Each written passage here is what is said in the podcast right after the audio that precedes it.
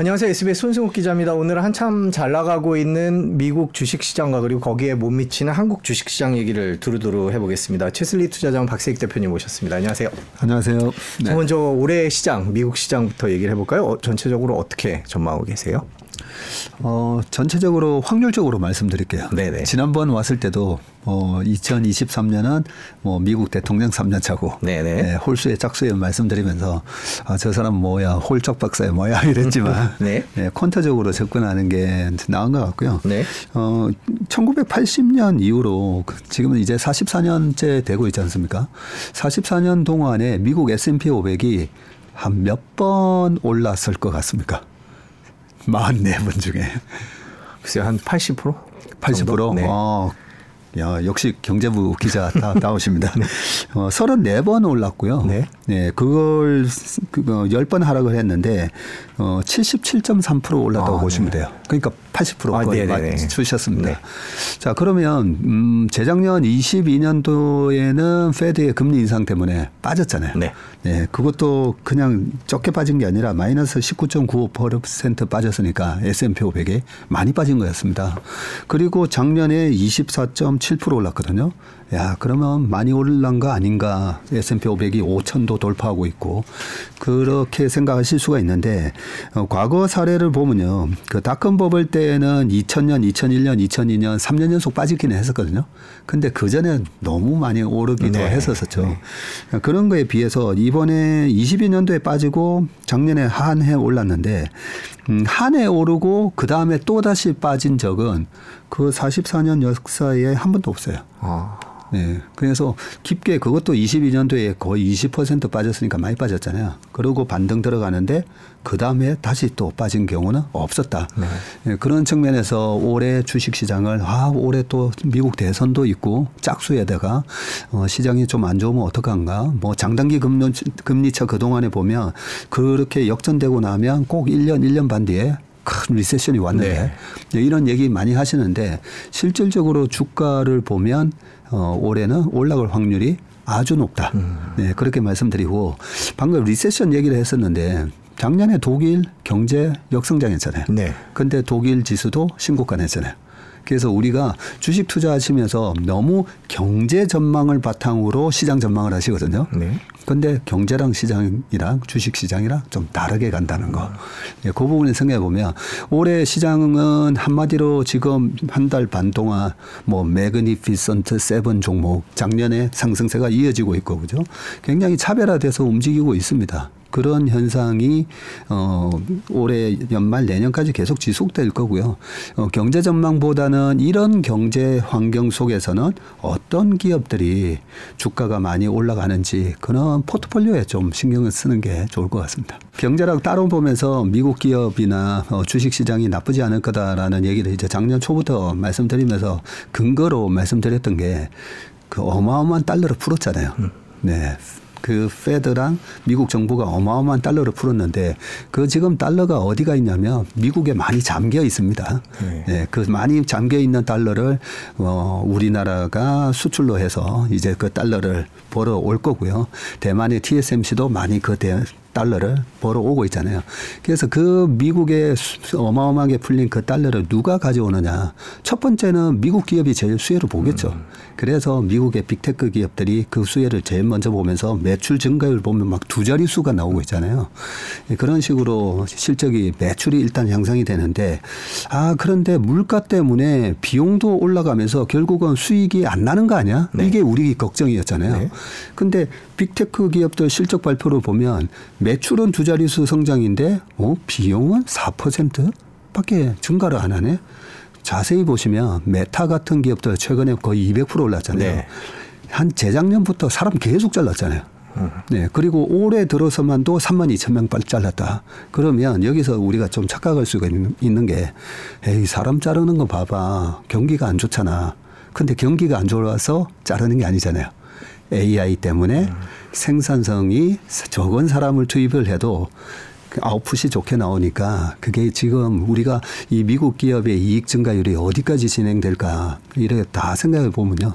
그 수많은 달러 그리고 물가 상승은 그걸 소비자한테 가격을 다 전가시키고 있잖아요.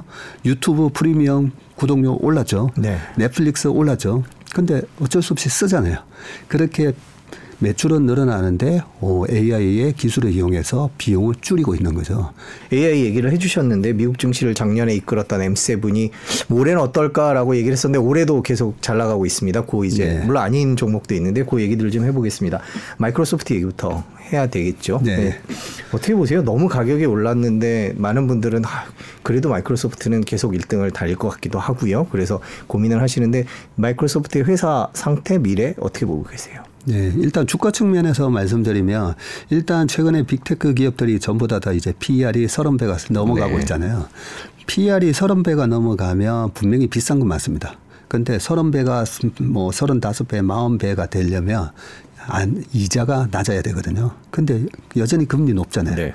그러면 주식은 항상 주식 투자자가 워런 버핏도 최근에 보면 음 작년 10월 달, 8월 달, 9월 달 요때 보면 어 애플을 주식을 더 사는 게 아니라 미국의 단기채를 더 샀죠 국채를 그런 식으로 어 미국 국채 5% 수익률하고 내가 지금 주식 투자해서 얻을 수 있는 기대 수익률하고 계속 비교를 하거든요 예, 그런 측면에서 어 PR의 역수랑 그 금리랑 계속 비교를 해야 되는데 어 PR 30배는 어 분명히 비싼 거는 맞고요. 이 부분에서는 좀 우리가 보수적으로 가야 되는데 자, 이 PR이 30배가 우리가 지금 현재 PR을 보고 하는 게 아니라 1년치, 2년치를 보고 하는 거잖아요. 네. 그래서 이익 성장률이 30%가 나오면 비트린치는 그렇게 얘기하죠. 어, PR을 이익 성장률 어닝 그로스로 30, 30 나누면 1. 그러면 비싼 게 아니다. 어. 예, 과거 4년 전에 테슬라가 PR이 200배 나왔었잖아요. 근데 200% 증가했잖아요. 네. 그래서 그때 테슬라는 비싼 거는 아니었었죠. 자, 근데 지금 테슬라가 PR이 67배 뭐 이러거든요. 근데 테슬라를 봤더니 뭐야 계속 차량 가격 인하하고 영업이익률이 재작년에는 16% 나왔다가 작년에 9%라도 뚝 떨어졌죠. 예, 그런 거 보면서 어, 이익 성장이 60, 70%안 나오는 것 같은데 뭐 이런 식으로 하면서 지금 테슬라 주가만 그 빅세븐 중에서 음, 네. 지금 고점 대비 반토막이 나 있는 그런 상황이기 때문에 분명히 차별화는 되는 부분이 있고요. 마이크로소프트가 시총 1위가 됐는데 과거 한 70년, 80년의 미국 역사를 보면 기술을 선도하는 기업이 시총 1등이 되게 돼 있습니다.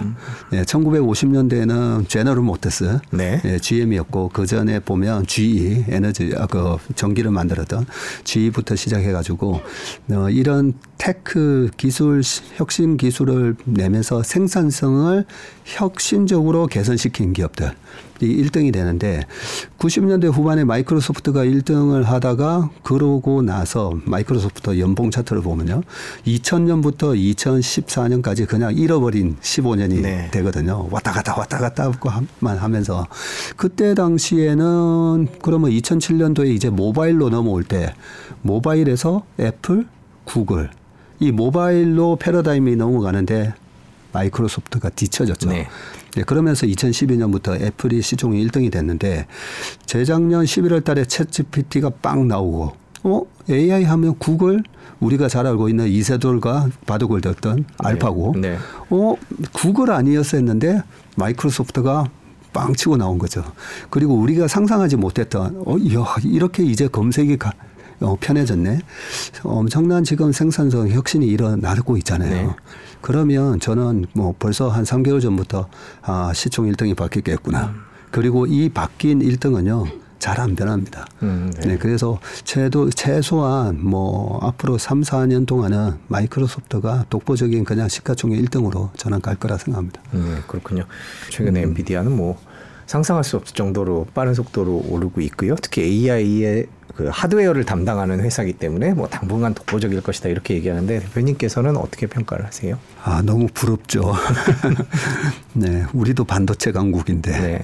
네, 엔비디아 시총이 지금 1.8조 달러, 우리나라 GDP 정도가 됐고요. 잘못하다가는 이거 엔비디아, 일- 엔비디아 한 종목으로 그냥 코스피 전체를 그 안에 있는 삼성전자 포함해서 네. 다 사버릴 수 있는 지금 그런 시총이 되어 가고 있으니까 부럽긴 부럽습니다. 그런데 이 기술적인 혁신을 지금 AI가 선도를 하고 있고 거기에 반드시 필요한 게 어, GPU다 보니까 그걸 갖다가 90% 이상 독점을 하고 있고 지금도 저희가 거의 뭐 매주 체크를 하고 있거든요. 여전히 쇼트지고 네. 예, 여전히 줄 서서 우리한테 좀 주세요. 그러다 보니까 가격이 천정부지로 올라 있는 이 가격이 떨어지지 않고 그러면서 내일 이제 엔비디아의 실적이 발표가 되긴 할 건데 전년 동기 대비해서 그냥 어두 배 이상 매출이 증가를 했는데 이 가격이라든지 이 부분이 떨어지지 않고요. 이 엔비디아가 그냥 지금 파운드리 업체들도 찾고 있거든요. 찾아서 주기만 주면 물량거는 계속 팔리니까 이러한 상황이기 때문에 지금 음, 우리가 주식 투자를 할 때 항상 주도주를 찾는 게 제일 중요하거든요. 그래서 저희 회사 같은 경우에는 항상 나스닥 분석부터 회의를 시작하는데 자, 4년 전에 코로나 때 딱 터졌을 때 나스닥을 주도하는 주도주가 뭔지 딱 봤더니 그때 테슬라였던 거죠. 네. 예, 가장 먼저 이 코로나 충격에서 정고점을 돌파하는 기업이 뭔가 그때 제가 유심히 봤더니 어 테슬라네. 야 이제는 그 동안에 100년 동안의 내연 기관차에서 전기차로 이제 본격적으로 이동을 하는구나. 그리고 2019년부터 테슬라가 사실 흑자 전환을 했었어요. 물론 그 credit sale이라고 하나 탄소 배출권을 받기는 했었지만 그러면서 어 미국 시장에서 아 이번에는 전기차 패러다임에 테슬라가 1등이고 그러면 우리나라에서 그 value chain에 그 낙수 효과를 얻는 기업은 뭔가? 아, 배터리구나. 음. 그러면서 배터리 주식이 21년까지 날라갔었고 그 와중에 중국의 CATL도 엄청나게 주가가 올랐었거든요. 네. 근데 재작년부터 작년 이렇게 보면 우리나라에는 배터리 주식이 반짝 올라다가 또 다시 빠지고는 있는데 CATL 같은 주가 보면 재작년부터 힘이 없어요. 음. 예, 질질질 흘러내리고 재작년 연말에 11월 달에 있었던 이 챗 GPT 이후로 아, 주도 섹터는 반도체로 바뀌었구나. 음. 그리고 주도주는 뭔가 어, 엔비디아구나. 네. 그런 시기이기 때문에 이 주도주는요. 이런 큰 기술 혁신이 일어나서 주도주가 올라갈 때는 어 아우 벌써 한 100% 올랐네 이러면서 파는 게 아니에요. 네, 이 업황이 이 시장이 끝날 때까지 주도주는 들고 가는 겁니다. 네. 그러면 어, 이 주도주가 어떻게 해서 끝이 나는가 보면 항상 거품 있게 해요. 99년 말 2000년 초에 닷컴법을 생각하시면 되는데 지금 이 엔비디아가 주가가 그렇게 많이 올랐는데 이 22년도에 페드가 엔비디아 주식을 정말 싸게 살 기회를 한 번 준 거죠. 130불까지 네. 찍었었으니까 350불에서 130 갔다가 지금 700을 넘었었는데 그 엔비디아가 PR이 오, 이 정도 주가 올랐으면 PR이 7, 80배가 돼야 되는데 여전히 33배예요. 네. 네, 매출이 이익이 폭발적으로 증가하다 보니까 그래서 피트린치가 얘기합니다. 어, 피트린치도 운용을 하면서 아 내가 주가가 이 정도 올라갔으면 아 이제 목표 주가에 달했으니까 팔았다가 두 배 먹고 팔았다가 열 배 가는 주식이 너무 많았다고. 음, 네. 그래서 피터 린치가 내린 결론이 이 업황이 꺾일 때까지는 팔면 안 됐구나. 음. 겠구나 그런 결론을 얻었는데 자 업황이 꺾이는지 봐야 되는데 업황은 이제 시작이죠. 네. 네. 두 번째는 그래도 valuation이 주가가 너무 선행해서 가면 팔아야 되거든요. 테슬라가 4년 전에 그랬듯이. 그런데 어, 여전히 33배네. 네, 그렇기 때문에 이번 엔비디아는 PER이 너무 과도하게 최소한 50배가 넘어간다든지 아니면 강력한 경쟁자, 지금 경쟁자들이 눈에 살짝 보여요. 네. AMD도 그렇고, 어, 또 반도체에서 이 메모리와 CPU와 GPU를 합친 그런 차세대 반도체 개발도 지금 이루어지고 있습니다. 그런 부분이 있어서, 어, 야, 이제 그 매출에 영향을 줄 수 있는 강력한 경쟁자가 나타났구나. 이런 판단이 있기 전까지는 일단은 그냥 바이앤홀드가 맞다. 테슬라 이후에 2차 전지 얘기를 해주셨습니다. 어떤 주도주가 네. 있고 그거에 따른 영향. 그러면 지금 아마 시청자분들이 궁금하신 건 엔비디아 AI 열풍으로 인한 엔비디아가 이제 뭔가를 이끌고 가면 그거로 인해서 파생되는 2차 전지 같은 그때 당시 네. 그런 것들이 궁금해 궁금하실 것 같아요. 그런 것들이 뭐가 있을까요? 어, 되게 좋은 질문을 해주셨는데요. 지금은 엔비디아 우리가 취입에만 집중을 했었잖아요. 너무 주가가 많이 올랐으니까. 근데 그 다음에 이 파장 효과는 뭘까? 주식을 투자를 할 때는 이 확산 어떻게 확산되는가에 대한 상상력이 좀 많이 필요합니다. 어, AI가 도대체 뭐지? 이 AI를 통해서 엄청난 지금 생산성에 대한 획기적인 변화가 일어나고 있는데 그 수혜는 누가 보는 거지? 예, 그렇게 보면 어, 최근에 메타 주식도 많이 오르긴 했지만 어, 여러 가지 이 AI 기술을 접목을 해서 생산성을 향상시킬 수 있는 이제는 AI 칩을 만드는 회사가 아니라 이 AI를 이용해서 그래서 너네 매출을 얼마나 늘릴 수가 있고 얼마나 비용 줄일 수 있는지 음. 네 그런 기업을 찾는 과정이 이제 앞으로 2년 동안의 싸움이라고 생각합니다. 그래서 어 얼마 전에 저희 회사에 어그 벤처 기업 어, 대표가 찾아왔는데 어, 이 AI 기술을 이용해 가지고 네, 이모티콘을 만드는 회사였는데 예전 같으면 채색이나 이런 게 노가다 작업일 수가 있잖아요. 네, 그렇죠. AI 프로그램으로 다섯 명, 열 명이 할 일을 이제는 한 명이서 다 한다는 거죠. 아, 그러면 엄청난 cost saving이 되니까. 그래서 앞으로는 우리가 AI를 이용해서 사실 없어질 이런 게 우리가 그 나스닥에서는 그런 얘기 하지 않습니까? disruptor라고 네. 파괴자. 네. 예, 그러면 주식 투자하는 입장에서는 뭐가 파괴가 되고 예, 뭐 어느 쪽에서 수혜를 보는지 그 두 가지를 잘 봐야 되고요. 그 파괴되는 입장에서는 저희도 사실은 위협을 받고 있어요. 네. AI가 됐을 때 사라질 업종 네. 중에 뭐 법률가, 회계사, 뭐 펀드 매니저, 애널리스트 뭐 그럴 수가 있는데 벌써 AI가 이 주식 시장에 많이 침범을 하고 있거든요. 예, 그런 차원에서 그 AI를 얼마나 잘 활용하느냐 못하느냐에 따라서, 따라서 기업의 생존이 앞으로 3년 동안에 엄청나게 극명하게 갈릴 거다라고 봅니다. 한창 잘 나가는 M7들만 얘기를 했는데 그 가운데 애플이랑 테슬라는 아까 테슬라 얘기 얼핏 해주셨습니다만 네.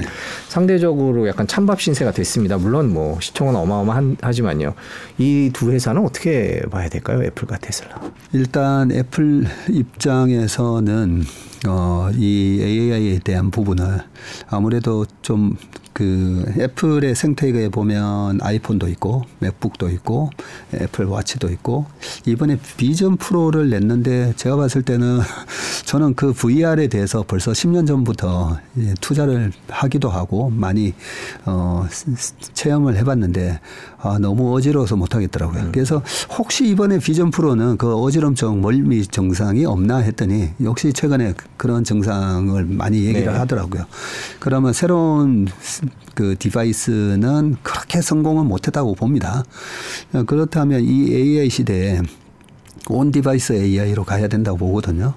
그런 측면에서 삼성이 갤럭시 S24에서 먼저 AI 기능을 탑재해서 출시를 했고요. 그 애플의 강력한 생태계에서 뭐 애플이 계속 그런 새로운 어, AI에 맞는 그런 제품들을 출시해야 되는데 지금은 잘 모르겠습니다. 잘 모르겠기 때문에 저는 애플과 마이크로소프트의 시총은 계속 조금 조금씩 이제 벌어질 거라고 생각하고요. 이번에 워런 버핏도 애플 주식 좀 파셨더라고요. 네네. 네, 네. 파셨다고 파셨고요. 자, 두 번째는 이제 테슬라인데요. 자, 테슬라가 420 갔다가 200불인데 조금 무서우실 거예요. 왜냐하면 장이 좋을 때 그동안에는 항상 테슬라가 시장보다는 가볍게 또 더 강하게 올라갔었는데 어 이건 뭐야 시장이 이렇게 올라가는데 테슬라는 전고점 대비 지금 50% 빠져 있는 그런 상황이니까 그러면 테슬라에 처해 있는 상황을 보면 1차 전기차 시장에 1차 상승이 있었고 2차 구조조정 시기에 들어갔다고 봅니다. 네. 반도체의 역사, 반도체 얼마나 대단해요. 그런데 옛날에 90년대만 하더라도 한 27개 이상의 반도체 메모리 회사가 있었다 했잖아요. 그런 구조조정을 싹 치킨 게임 하라고 다 거치고 2011년도에 마지막으로 하이닉스가 SK그룹에 인수되면서 어 그러면서 마이크론, 하이닉스, 삼성전자 이렇게 삼강 구도로 굳혀졌거든요. 그러고 나서 하이닉스, 마이크론, 삼성전자 주가 차트 보세요. 예, 계속 2, 3년마다 고점 돌파하면서 올라갑니다. 그래서 지금은 어, 이런 산업의 구조조정 시기에 들어갔다라고 봐야 되고요. 그러면 이 구조조정에서 테슬라가 망할 건가 아니면 다른 업체들이 망할 건가? 당연히 테슬라는 살아남고 테슬라는 전기차 시장에 계속된 중국을 제외한 시장의 1등이라고 보고 있습니다. 그리고 테슬라가 갖고 있는 엄청난 인프라가 있죠. 어, 앨런 머스크 테슬라가 갖고 있는 그 저궤도 위성 네, 그런 부분부터 시작해가지고 로봇 기술 그리고 소프트웨어 자율주행 소프트웨어 예, 그런 거 보면 독보적인 어, 제2의 애플처럼 가는 그림은 맞고요. 지금 나는 당 장기적으로 아 테슬라는 전무님 그냥 10년 가지고 갈 거예요라고 했던 분들이 요즘 이제 많이 걱정이 되실 건데 네.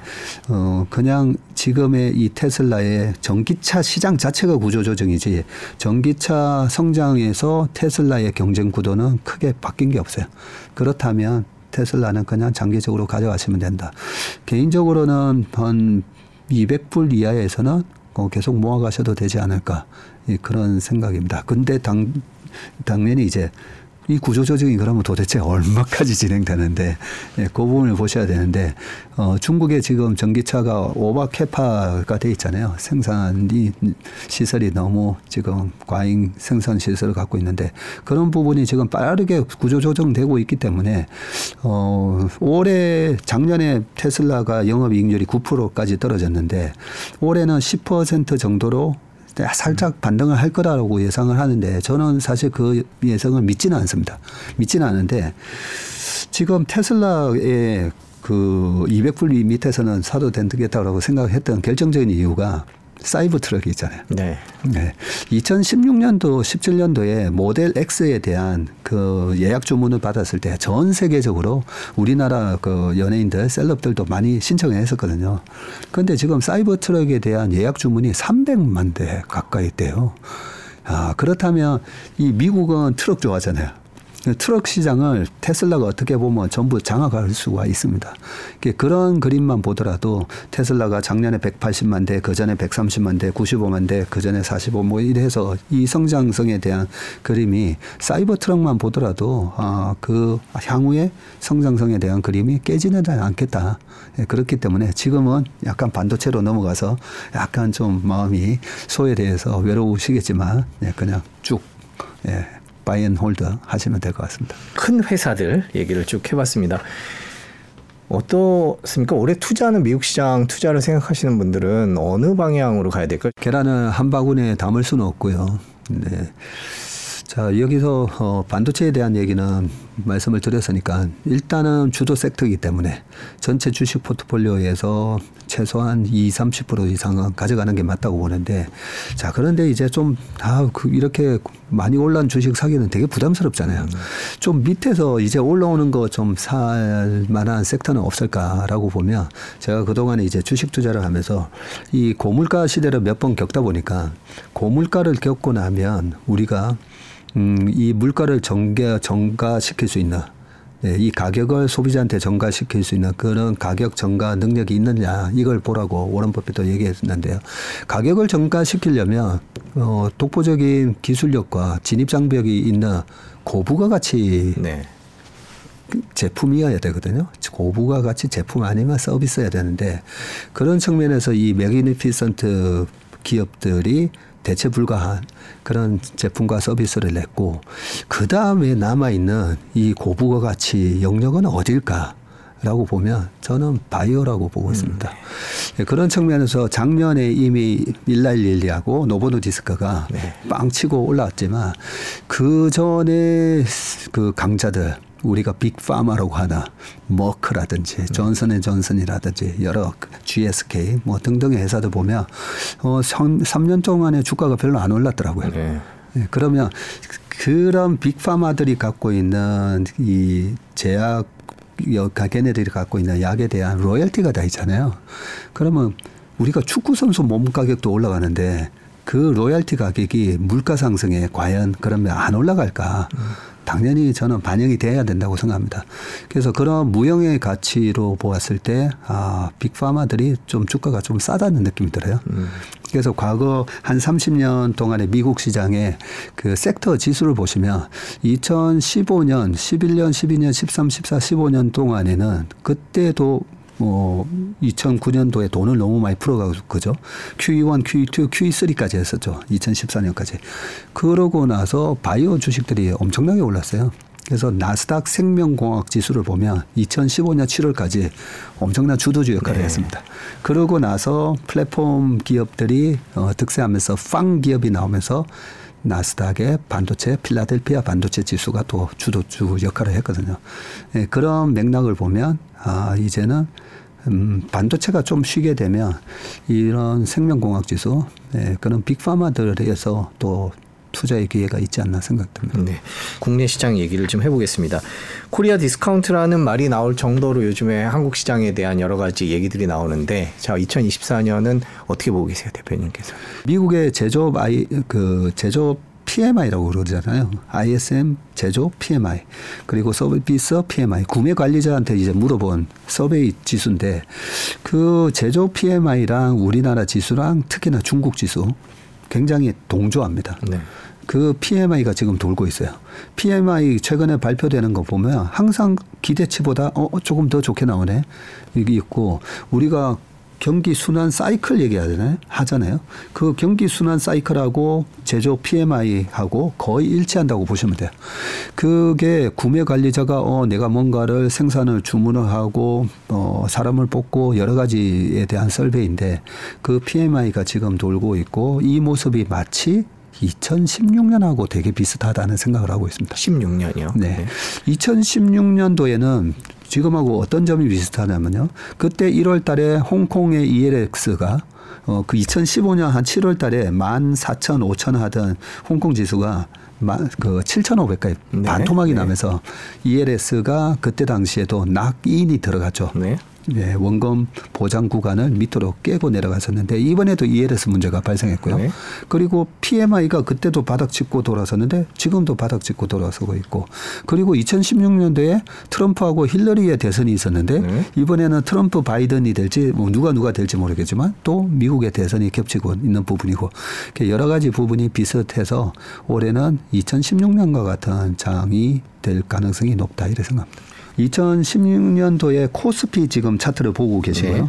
이 코스피 차트에서 방금 ELS가 박살 났었다는 네. 그 구분이 뭐 저 연초에 1, 2월 달에 네. 어 우리나라 시장도 어우 중국발 위기가 시작된 거 아니야? 네, 네, 네. 예, 중국의 그림자 금융 뭐 이러면서 어 주가가 빠졌었고요. 그런데 반대로 시장은 올라갑니다. 네. 올라가면서 근데 올해 시장은 제가 어, 작년 시장하고는 좀 달리 작년은 저는 조금 긍정적인 마인드로 어 웬만하면 1년 내내 긍정적인 마인드를 유지를 하는 하면 좋은 성과가 나왔다면 올해는 그때도 보면 6월 달에 또 브렉시트라는 네. 생각도 못했던 네. 이슈가 발생을 했었어요. 네. 영국이 왜 EU를 탈퇴하지? 네. 네. 그리고 에이 설마 아유 반대 나오겠지 했는데 또 찬성이 나와버리고. 그런데 어 전체적으로 제조 PMI가 올라가고 세계적인 경제가 다시 회복되는 그런 국면에 있다 보니까 저런 쇼크가 있어도 또 바로 회복을 하잖아요. 그죠? 네. 예, 저렇게 회복을 하는 모습이었고 2011년도 아, 16년도 그 11월 달에 세 번째 동그라미 있잖아요. 그 세 번째 동그라미가 트럼프가 당선이 네. 됐을 때입니다. 네. 그 트럼프가 당선이 되니까 저렇게 시장이 한번 확 빠졌다가 네. 그러고 올라가는데 어, 저때 당시도 지금도 트럼프가 내가 당선이 되면 중국에다가 일단 관세 60% 때리고 시작하겠어 네. 이런 얘기를 하듯이 계속 트럼프의 그 자국 보호주의적인 발언을 계속 했었어요. 하다가 오 저런 대통령이 당선이 됐으니까 세계적으로 보호 무역주의가 확산이 되면 1930년도에 스무처 홀리법처럼 야 이거 세계 교역이 줄어들면서 시장이 박살나는 거 아니까 그 두려움 때문에 시장이 저렇게 빠졌었는데 트럼프는 굉장히 친시장적인 네. 사람이잖아요. 네. 그래서 2016년전에 저는 쇼크가 있었지만 실질적으로는 주가는 그 이후로 큰 폭으로 계속 올라갑니다. 그래서 올해 전체적인 시장은 결국은 우상향으로 끝날 거다라고 마음은 먹으시되 중간중간에 어 저런 어 그는 한 번씩의 쇼크가 있을 수가 있고 저런 쇼크가 있을 때마다 우리가 기준을 정확하게 명확하게 갖고 계셔야 되는데요. 우리나라 지수는 2,522 PBR 0.9거든요. 네. 네. PBR 0.9 밑에서는 사면 한 번도 터진 적이 없어요. 음. 1년 안에 다 수익 났었습니다. 그런 명확한 기준을 좀 가지고 대응하셨으면 좋겠고 내년 상반기까지는 시장이 망가지는 시장은 아니니까 이런 울퉁불퉁한 장에 잘못하면 이게 추세 추정용으로 가면 쫓아갔 더니 빠지고 네. 밑에서 손절했더니 다시 올라가고 올라갔더니 사니까 또 빠지고 지금까지 그랬잖아요. 예, 그런 모습이 될 수가 있기 때문에 어, dip이 왔을 때 그걸 우리가 그 외환 딜러들이 buy on dips라고 하거든요. 네. dip이 왔을 때 사고 sell on rally 랠리가 오면 팔아먹고 네.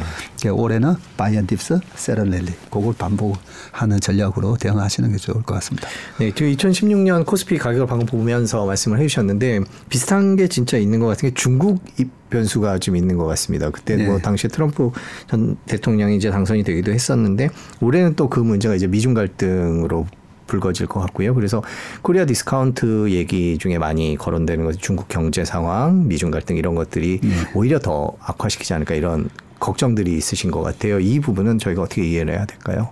중국에 대한 이슈는 올해 내내 어, 시장에 영향을 줄 것 같은데요. 네. 그 그런 부분에 있어서 우리가 주식 투자를 할때 어, 중국하고의 계속된 경쟁 구도를 체크를 해야 되고요. 음, 오늘도 보니까 어, 일본의 큰 조선업체 하나가 이제 거의 문을 닫는다. 뭐 이런 신문 기사를 본 게 있는데 일단 한국 그 다음에 중국 이 조선 시장을 두 나라가 이제 석권하면서 일본 문 닫았고 2001년도에는 스웨덴의 말매에 네. 문을 하면서 문 닫았고 그 그런 과정이 일어났었는데요. 그래서 계속된 중국의 경쟁력이 어디까지 침범을 하는지 봐야 되는데 중국하면 요즘은 알리익스프레스랑 테무 때문에. 네. 예, 그게 좀 걱정이 되긴 합니다. 잘못하다가는 그런 값싼 공산품을 만드는 우리나라 제조업 다 죽을 수가 있겠더라고요. 예, 그런 부분이 조금 어, 우려가 되는데 어떻게 보면 우리가 쓰는 웬만한 값싼 공산품은 사실 벌써 made in 차이나였어요. 그렇죠. 네. 예, 그렇기 때문에 우리가 살 길은 계속 고부가 가치 산업으로 옮겨가는 수밖에 없다라는 생각이고요. 자, 올해 뭐 중국 리스크도 있지만 어 저는 지금 좀 전에 보셨던 게 코스피 차트라면 네. 코스닥이 좀 걱정이에요. 네. 지금 보시는 게 2016년도의 코스닥 모습인데 네. 아까 코스피는 그나마 울퉁불퉁해도 우상향으로 네. 플러스 한 3.3으로 끝났거든요. 네. 끝났는데 지금 보시는 코스닥은 저렇게 울퉁불퉁 왔다 갔다 하다가 하반기 되면서 오히려 주가가 큰 폭으로 네. 예, 빠지게 되고 빠진 거를 회복을 못하고 끝납니다. 그래서 마이너스 한 7% 정도로 끝나게 되는데, 어, 이때 2016년도에 하반기에 어떤 주식들이 무너졌냐면, 2015년 아까 상반기에 나스닥 생명공학 지수가 주도를 했었다 했잖아요. 네네. 그러면서 우리나라도 2015년도에 잘 생각해 보시면 그때 당시에 한미약품의 licensing out이 있었고 한미약품의 11월 달에 뭐 세 번째 크- 조단위에 그는 licensing out 하면서 바이오가 주도를 했었어요. 근데 어 미국은 이미 꺾였는데 우리나라만 2015년 11월까지 바이오가 막 움직이다가 그러고 박살이 나는데 2016년 하반기까지도 사실 저 바이오 주식들이 무너지면서 어 저렇게 코스닥이 마이너스가 됐다라고 보면 되고요. 그래서 올해는 미국 대통령 선거에 특히나 그것도 트럼프 때문에 스트레스에 엄청 시달릴 겁니다. 그 거기에다가 중국하고의 산업의 경쟁 구도 이런 걸 생각해 봤을 때 어, 좀 확신을 할 수 없는 그런 기업이라면 어떻게 보면 2016년 하반기와 같은 그런 그림이 나올 수가 있습니다. 그래서 좀 작년에 어, 지나치게 우리가 어, 스토리로 좀 올랐다든지 중국하고의 경쟁 구도에서 좀 심각하게 지금 이익이 훼손되고 있다든지 그런 업종은 좀 올해는 피하는 게 낫다. 특히나 코스닥은. 네. 한국 시장 그리고 미국 시장에 대해서 얘기를 나눠봤는데요. 투자의 보탬이 되셨으면 좋겠습니다. 오늘 말씀 여기까지 듣겠습니다. 긴 시간 고맙습니다.